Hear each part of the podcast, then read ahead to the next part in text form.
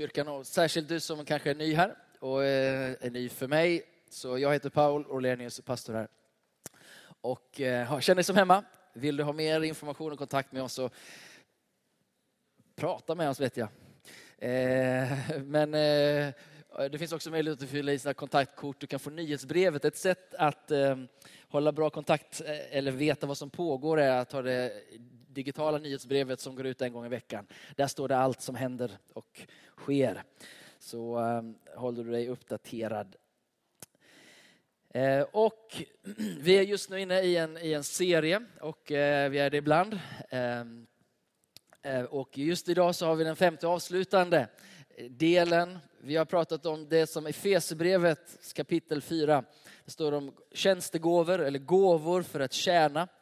Um, och är du lite mer bekant med, eh, med Bibeln och med den kristna tron så, så kanske du känner till att Bibeln talar om det apostoliska och det profetiska. Eller, eller apostlar, profeter, evangelister och, och herdar och lärare. Ehm, och, eh, och vi har ställt oss frågan eh, när ehm, eh, dels hur de här samverkar tillsammans och sen så nu så Eh, försöker vi förstå dem också enskilt och dess spetskompetenser i Guds rike. Hur och på vilket sätt, när de här gåvorna fungerar och fungerar väl, hur kan det se ut? Eh, och vi har då valt att primärt kanske inte tala om hur det ser ut här inne i kyrkan, utan hur det kan få se ut i vardagslivet. Så därför heter serien då Tjänstegåvorna i vardagslivet och just nu är vi på evangelisten. Evangelistiskt vardagsliv hörni. Det är en glädjespridare det. Eh, och, men innan jag dyker in i det så har jag en benägenhet att eh, vilja måla lite stora bilden. Eh, och så även idag. Um, för en bra spegling när det kommer till tjänstegåvorna, eh, eller att, att, försöka komma in i tänkandet kring de här gåvorna och nåden, nå, de fem olika nåd, nåderna. Låter konstigt, men gåvorna. Eh, och det är att tänka bara på den här gudstjänsten. Eh, klockan 11 har vi gudstjänst här idag. Men varför har vi gudstjänst idag? Och för vem har vi gudstjänst idag? Vad är syftet? Vad är och borde vara fokuset eh, när vi samlas så här klockan, klockan 11 eller 14 eller, eller sådär? Och det har du säkert funderat på. Har du funderat på det?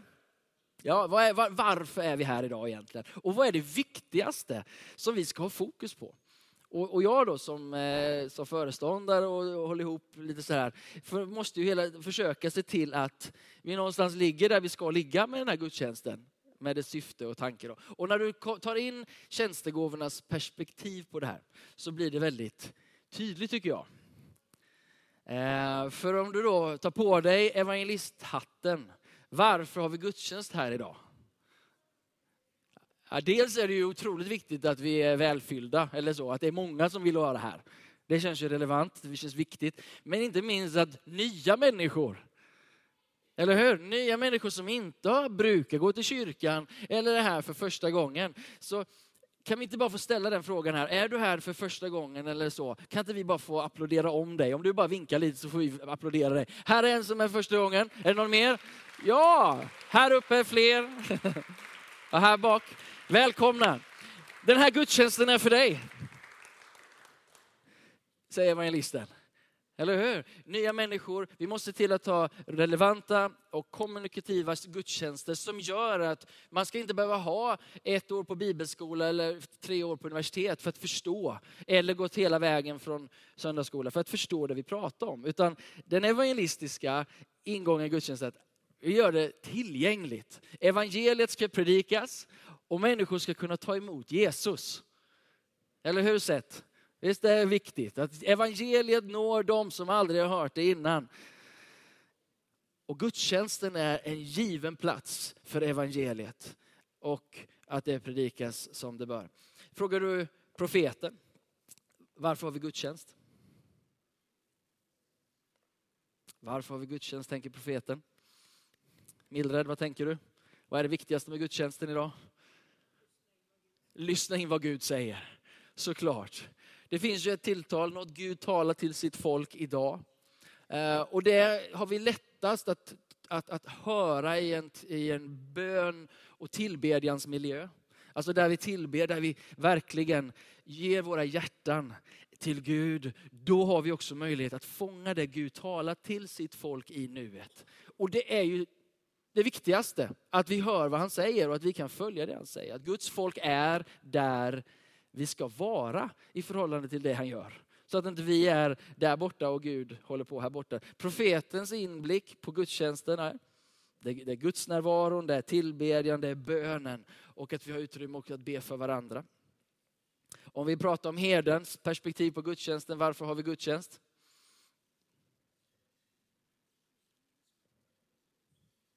Gemenskap, säger herden. De vill fler herdar, varför har vi gudstjänst? Och vad är viktigt? Vad är fokus i gudstjänsten? Det är mycket du, människan. Eller hur? Behoven. Var befinner du dig? Vad, som herde tänker, hur ser det ut liksom här längst bak eller här längst fram? Och, och vad är bredden? Trivs vi? Är vi trygga? Får du dina behov mötta? Tänker heden oftast om gudstjänsten. Orienterat, se till att det fungerar, se till att det är liksom varmt och behagligt här inne. Det ska vara en miljö där du trivs. Där du blir sedd, där du blir lyssnad till och där du får dina behov mötta. Halleluja säger alla herdar. Underbart, det är ju därför. Och det här behöver vi verkligen jobba på. Jag älskade förra söndagen när Wilbur predikade fantastiskt bra om herden. Har du inte lyssnat på det så gå in på podden. Men, eh, men då hade vi massa herdar här framme. Och så var det en av våra herdar i huset som efteråt sa att det här är ju det här, det, så här ska det ju vara varje söndag. Det här var huvudet på spiken. Och det här är ju alla kristnas uppdrag att vara sådana. Eller hur? ja, herdens perspektiv lyser igenom. Lärarens perspektiv då, varför har vi gudstjänst? Undervisa, Guds ord såklart. Kära värld, om inte undervisningen är ren, rätt och uppbygglig, om inte vi ger rejält utrymme. Eller hur? Ni inte kan inte ha några tio eller sju minuters predikan. Vi kan inte för mycket berättelser och evangelistiskt så här, upprepande, utan det behöver gå lite på djupet. Eller hur? Det behöver ju vara lite matigt, det behöver liksom, mm, man känner att det här var vällagat och tillrätt bra. Eh, det här tar jag med mig och det här förvandlar, det här bygger upp Kristuskaraktären i oss. Så viktigt, eller hur? Om inte gudstjänsten har det, varför har vi gudstjänst då? Om inte ordet är i centrum, vad pysslar vi överhuvudtaget med? kan vi ju hålla på med något annat. Tycker läraren, kanske. och eh, vad har vi kvar då? Vi har apostolen, apostoliskt tänk. Vad, vad tänker aposteln om, om gudstjänsten? Vad sa du? Lydnad. Ja, trons lydnad. Apostlarna säger vi för alla människor in i trons lydnad. Det, det talar om kanske läran. Det talar om att det behöver finnas en lära och vi behöver se till att, att Guds folk är i läran och att läran uttrycks i Guds folk.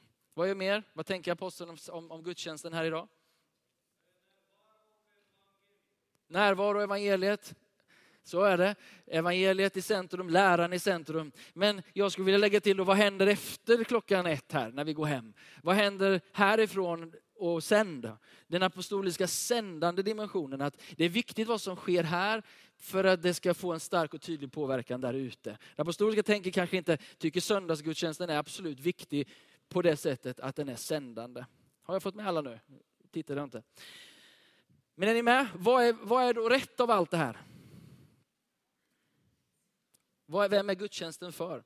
Och på något sätt så är ju församling allt det här. Och det är ju summan av det här som gör att vi blir Kristuslika. För Jesus, han är den stora evangelisten. Han går ut och, och når de som är utanför och de som inte är i, i gemenskap. Han är den, den stora profeten som talar profetiskt och igenkänner vad Gud säger i i nuet. Han är den stora herden som tar hand om fåren och ser till att de är trygga och beskyddade och mår väl. Han är den stora läraren som ser till att läran, att ordet, att uppenbarelsen, visdomen växer i gemenskapen. Och han är den stora aposteln, säger Hebreerbrevet. Han är utsänd av himmelen för att sända oss till allt skapat och vara hans representanter. Så poängen blir då att vi blir så otroligt beroende av varandra. Poängen blir igen, som Jorge sa någon annan söndag här, hur viktiga vi blir för varandra. För att om vi ska kunna bli vad Kristus är i helhet, så kan vi inte sitta och trumma på vår egen trumma och säga att Nej, men det här är det viktigaste. Boom, boom, boom, boom. Och så försöker vi överrösta varandra och så blir det bara ett enda sår istället för att säga hur blir vi allt det här då tillsammans? Jo, det innebär att jag som är en dominant herre behöver ta ett steg tillbaka och låta andra röster tala. Eftersom jag har så mycket mikrofon. Va? Då måste jag ju tänka till att hur jag än vänder och vrider på det så blir inte jag primärt herde när jag talar. Det var en annan atmosfär när Wilbur talade förra söndagen. Det blir något annat i, i edgen. Vi ska alla älska människor, vi ska alla vara omsorgsfulla, vi ska alla vara, representera Kristus. Ja, och allt det här finns i hans kropp. Ja, men när vi pratar om det vi blir tillsammans som, som helhet.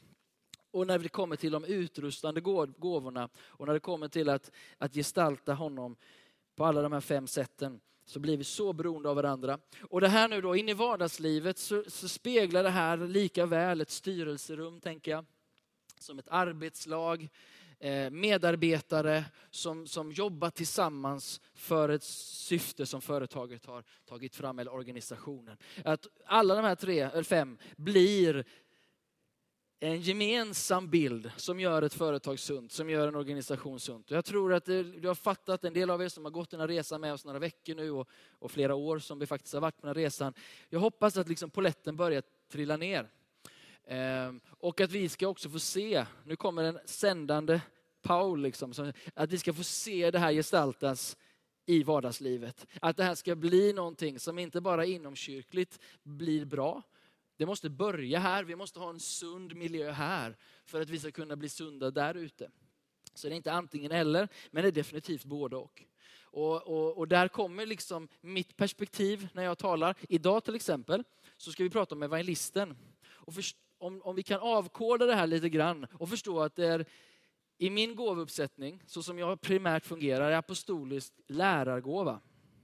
Okej, okay? så nu kommer du få höra idag, alldeles strax, en, en, en, en förståelse av evangelisten ifrån ett apostoliskt lärargåveperspektiv.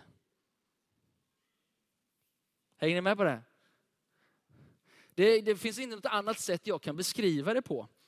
Jag, för jag, för det, det kommer inte på samma sätt ifrån min mage här inne, utan det kommer utifrån en förmåga att kunna beskriva någonting så som det är och den helhet som jag tror att jag får vara med och måla. Att se att, men hur det här samverkar tillsammans. Och sen kommer nästa del i detta. Och det är att de olika gåvorna får springa i sin, i sin bana och ta det här långt längre än vad jag någonsin kan beskriva det. Hänger ni med då? Så att vi får en förståelse och sen så att vi kan ta den nåd som vi bär och där kan du göra det jag absolut inte kan. Och tvärtom. Utan vi väljer att istället för att springa mot varandra och börja fightas om olika eh, fokus, vi inser att vi tillsammans blir en helhet. Amen. Är ni med? Så det är vad vi är idag. Idag så ska vi hinna med att ta lite om evangelisten. Ehm, och Ehm, vad det evangelisten kallade att vara sju dagar i veckan blir det ju då. Och en, en klassisk överföring, jag tror, jag ska inte ta för mycket självklart, men många av oss tror jag har en bild av evangelisten, om du är lite kyrkvan, att någon som är, har förmågan att föra, eh, framföra evangeliet, berätta vem Jesus är, vad han har gjort, på ett sådant sätt och att människor gensvarar på evangeliet och vill bli följare, efterföljare till Jesus. Evangelistens tjänst ligger i att vinna nya människor och föra dem in i gemenskapen. Okej, okay? så det handlar om en, en rekrytering in i Guds rike. Kan vi, är vi överens om det? Ja. Och då så kan man gå ner och fundera på vad är då budskapet? Vad är evangelistens budskap? Jo, det är att evangeliet om riket handlar om att Guds godhet är tillgänglig genom Jesus. Handlar om att Jesus gör det möjligt för allt trasigt och alla människors upprättelse till Guds gemenskap. Evangeliet handlar om att det finns hopp för alla människor. Att det finns hopp för allt trasigt i världen på grund av Jesus. Så är det möjligt att restaurera och hela och föra det tillbaka till Guds gemenskap. Okej, okay? så tar vi det här ut i vardagslivet så jag tror jag att vi ganska lätt kan se evangelistens tjänst. Om du tänker dig arbetslivet och evangelisten. Vad är det evangelisten, hur överförs den nåden, gåvan in i ett yrkesliv? Och där blir det ju ganska lätt kanske att se säljare. Se dem som, som, som för in fler kunder, att få produkter sålda. Eh, vi kan även se inspiratörer och de som motiverar. Eh, på, i arbetslivet, att, att få människor att, att vilja vara med på någonting. Att, att göra det så pass attraktivt att folk vill köpa det som man vill sälja. Och Jag tror att en del av de där sakerna är rätt så självklara. Kan det vara så? Det är ganska obvious, i alla fall i mitt huvud. Jag ber om ursäkt om jag, om jag tar något för självklart, men, men jag tycker att den, den är ganska enkel överföring. Men i min värld finns det en stor risk precis här. Och det är att i all vår välmening nu, att vi försöker att tillgängliggöra nådegåvorna, alltså gåvorna i vardagslivet. Det är att vi förpackar dem på ett sånt sätt så att då världen ska förstå det, men vi tappar djupet av det Guds rike bidrar med i den nådegåvan, i den gåvan. Alltså när vi pratar nu, evangelisten blir försäljaren. Och då finns det en risk, det här är min bedömning och det här jag liksom vill dela idag. Det är att vi tar det som är av Gud givet, det som är heligt, det som är blodköpt, det som är andefyllt och förpackar det på ett sånt sätt så att det blir lite mer lättsmält. Men vi tappar kraften i det vi skulle göra. Det finns en risk, och nu talar jag lika mycket till mig själv till det som lyssnar här idag, att vi, vi i vår strävan att göra detta tillgängligt förvärldsligar det och gör det obrukbart för Herren. För det, vänta lite Gabriel, för, för, för, men det, det, det, är inte bort, alltså jag försöker inte ta bort det vi håller på att göra, men jag vill stryka under vikten av att vi förstår Guds rikes dimension av varje nådegåva. Den kommer på ett annat sätt. Evangelisten, får jag säga så här, är inte en säljare. Får aldrig vara en säljare. Och samtidigt så säger jag att evangelisten i arbetslivet ofta är säljare. Och vad ska vi göra med det då? Det blir ju motsatser.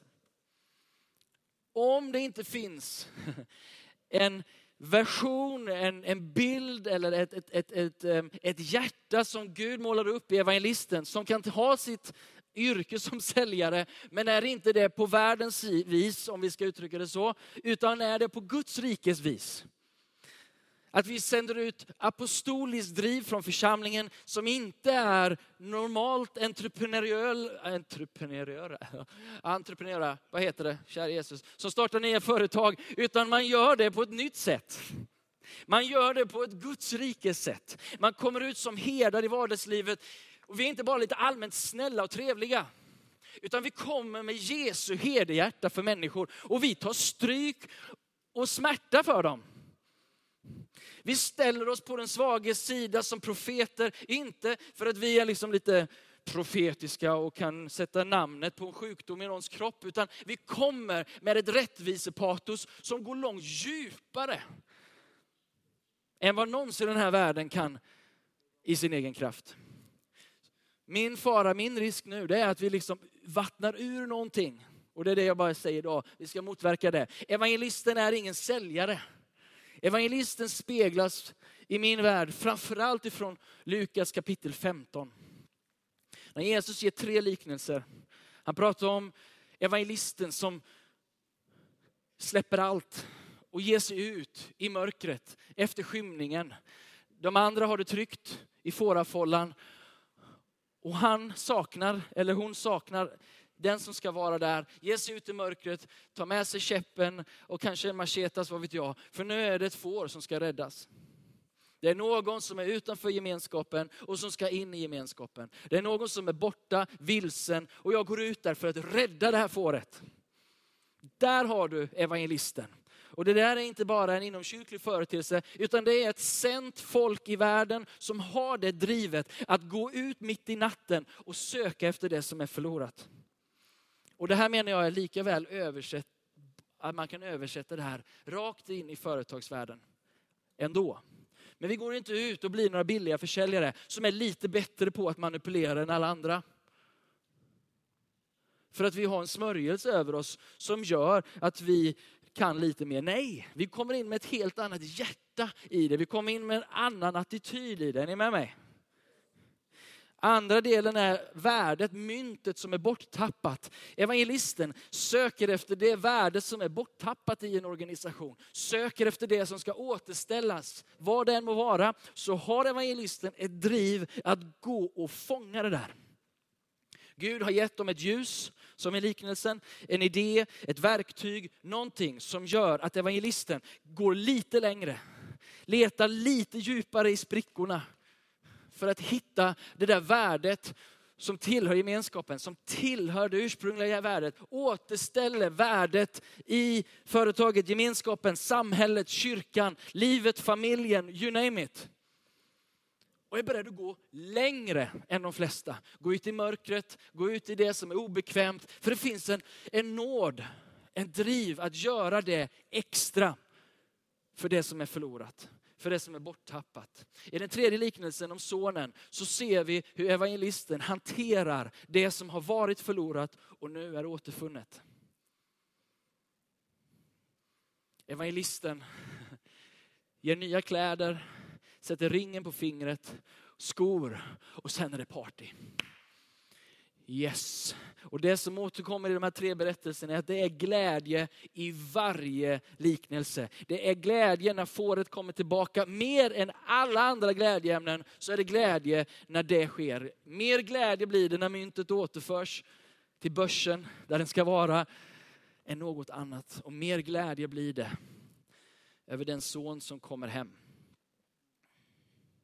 evangelisten i Guds rike för hem det förlorade, men ser också till att de får det välkomnandet som de bör ha. Det välkomnandet och omfamnandet och bekräftelsen som de bör ha. Det handlar inte bara om att släppa människor in i kyrkan eller in i företaget. Om du är säljare, då har du förmån att av Gud given driv att, att fånga, att få tag på, hitta det som är förlorat. Om det är en kund, som är borttappad i, i, på elmarknadens vida djungel. Liksom. Och du som säljare har en nåd att förstå behovet, ha lösningen, matcha behovet, hjälpa eh, kunden att spara 100 kronor i månaden eller vad det nu kan vara. Alltså jag vet inte, det blir så banalt på något sätt. Va? Men, men likväl, någonstans där det handlar om att för kundens bästa för mottagarens bästa, för medlemmens bästa, för någon annans bästa, gå lite längre och återställa värdet, gemenskapen och välkomnandet.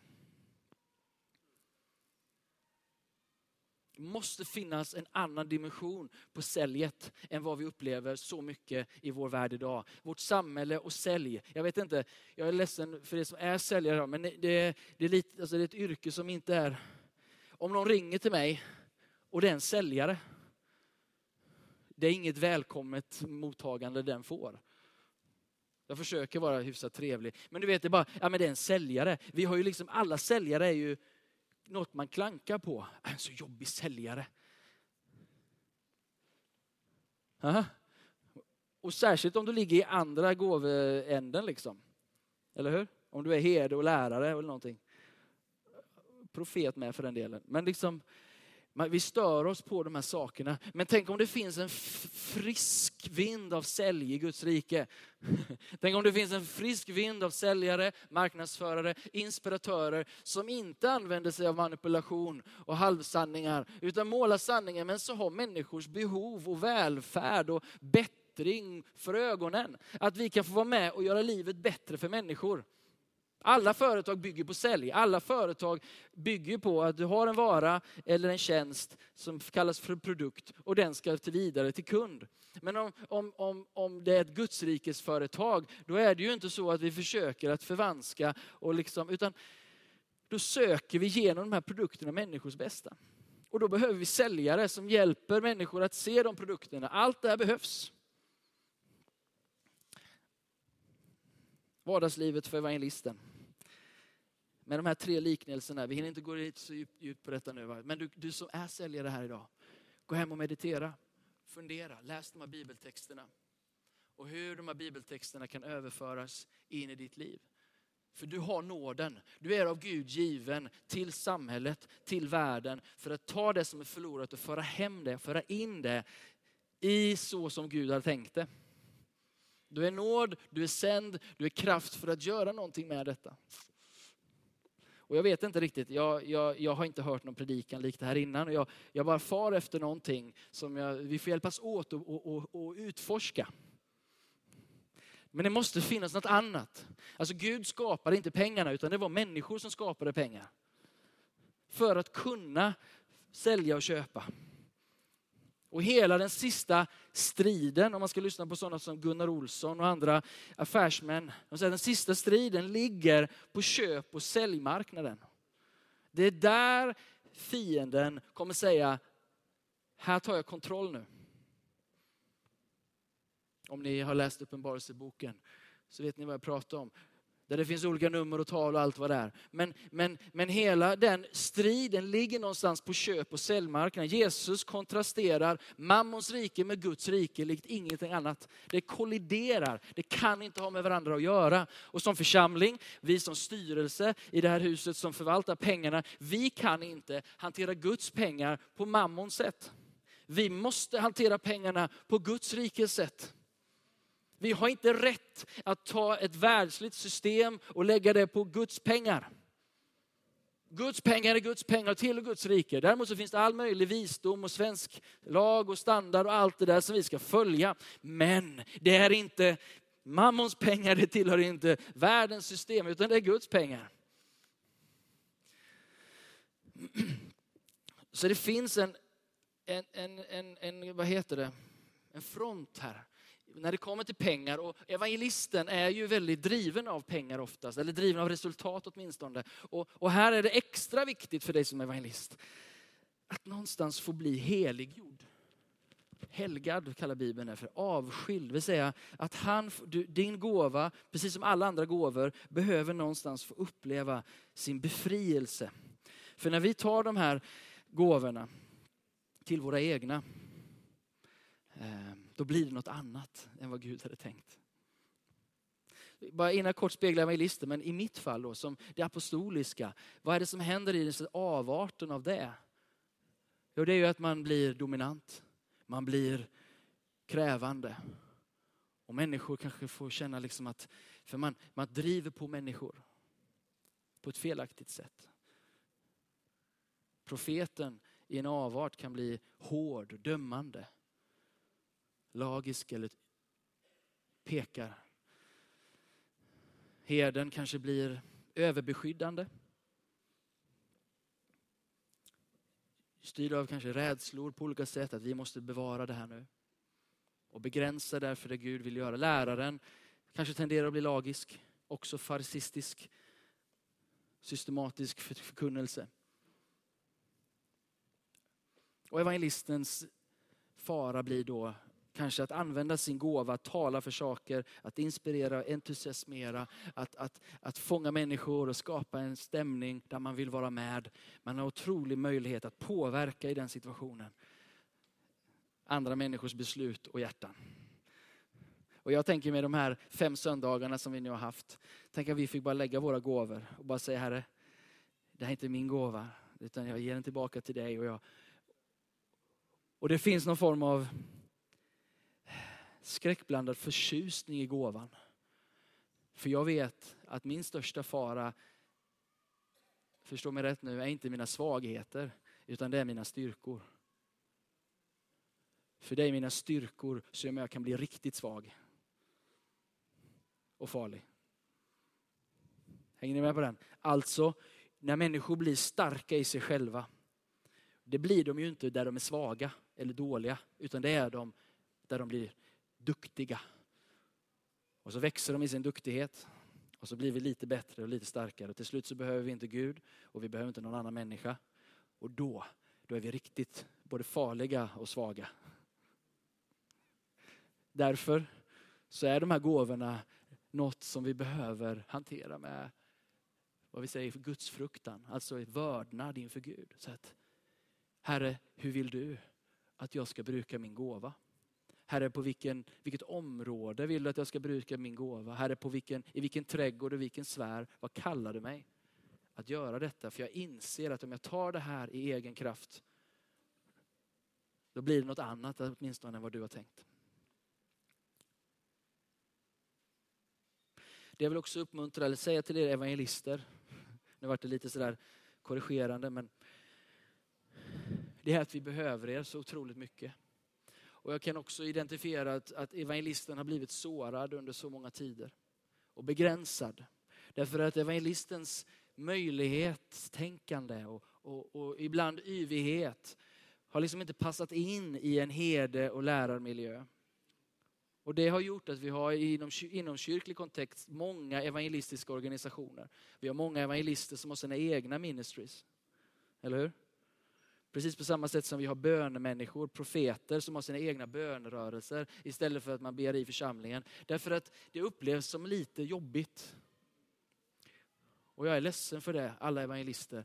När ni har fått de gliringarna, de kommentarerna och allt det som har sårat dig i den du är.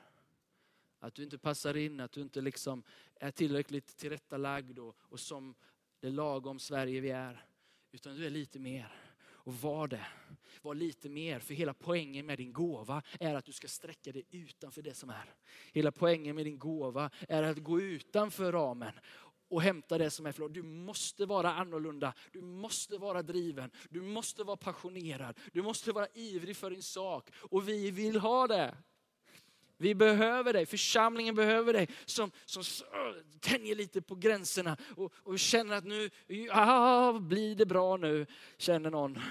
Nej, det blir det inte, men det gör ingenting. Vi, vi står med dig, vi ber för dig, vi, vi sträcker oss med dig istället för att säga ja, vi syns när Jesus kommer tillbaka och hoppas att du har med dig några på vägen.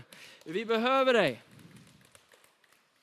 Vi behöver dig, vi behöver din yvighet om du är dens personlighet. Och jag säger inte att alla evangelister är det. Den som är evangelist i rummet känner det i sitt hjärta när jag talar nu.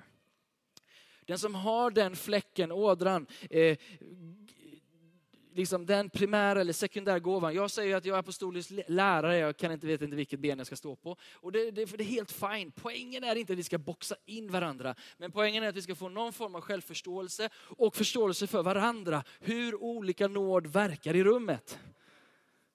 Och så kan vi börja välsigna varandra.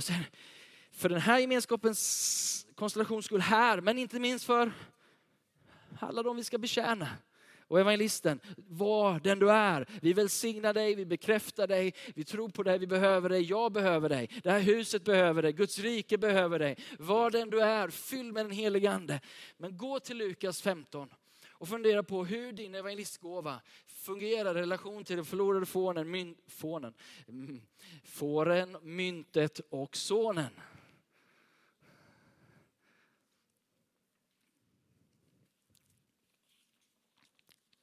Lovsångsgänget kan få göra sig redo. Och, eh, det finns ett bibelord jag ska läsa innan vi går in i nattvarden också. Eh, men nattvardstjärnorna kan få lyssna på det här bibelordet innan ni går och gör er, er redo. Det är från Ordspråksboken kapitel 14 och vers 28.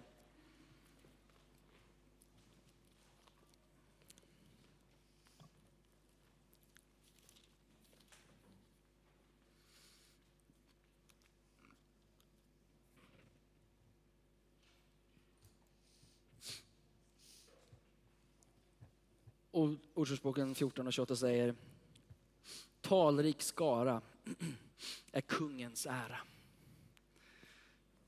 Brist på folk blir furstens fördärv. Talrik skara är kungens ära. Och alla evangelister sa halleluja. talrik skara. Det finns någonting i oss som behöver längta efter skarorna. Nu pratar jag lite mer inomkyrkligt. Att vi ska få se en väckelse som inte bara är i bön och i, i eld så att säga, utan är numerär. Att vi ska få se många människor komma in i riket. Att många ska få ta emot Jesus, bli döpta och fyllda med den helige Ande. Att de ska få nya kläder, ringen på, sin finger, på sitt finger och skor på sina fötter. Och det ska bli en hejdundrans fest. Talrik skara. Det finns någonting, kära församling. Vi är en evangelistisk församling, eller hur? Vi är satta att vara evangelistiska, eller hur? Nej, det, det var dåligt.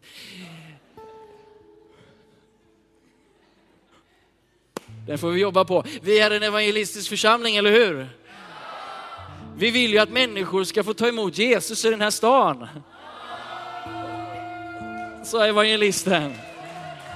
Kom igen.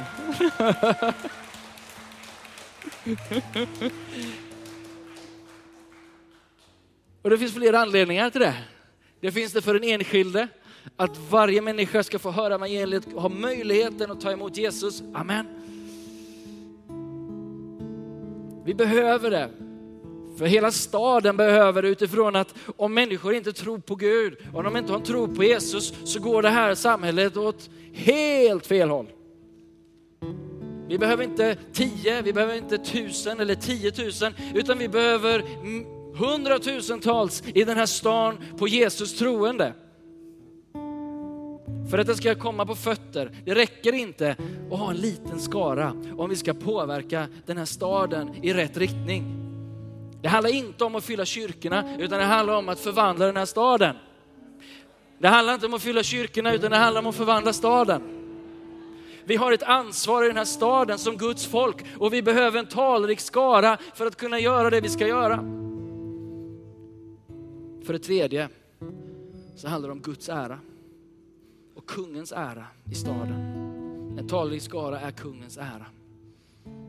Det går inte att snacka om det. Alltså det är ju så. Mycket folk, mycket ära. Evangelister och oss allihopa. Låt oss ge Jesus en talrik skara i det här landet, i den här staden. Låt oss gå ut överallt och göra det möjligt för människor att bli en del av en Jesusrörelse som ska upprätta det här landet. Att det här landet, vi pratar inte om att fylla kyrkor, vi pratar inte om att liksom, jo, men vi vill vara fler kristna i landet och, och det är mycket bättre än alla andra. Det handlar om det här landets framtid. Det handlar om mina barns framtid och mina barnbarns framtid om Herren dröjer vi får leva. Det handlar om så mycket annat. Det är värt att kämpa för. En talrik skara mina vänner, sitt i kyrkan, vi ska få vara med och bidra till en talrik skara. För det är kungens ära att många ska komma från Stockholm och böja sina knän villigt inför honom och igenkänna honom som sin kung och sin Herre.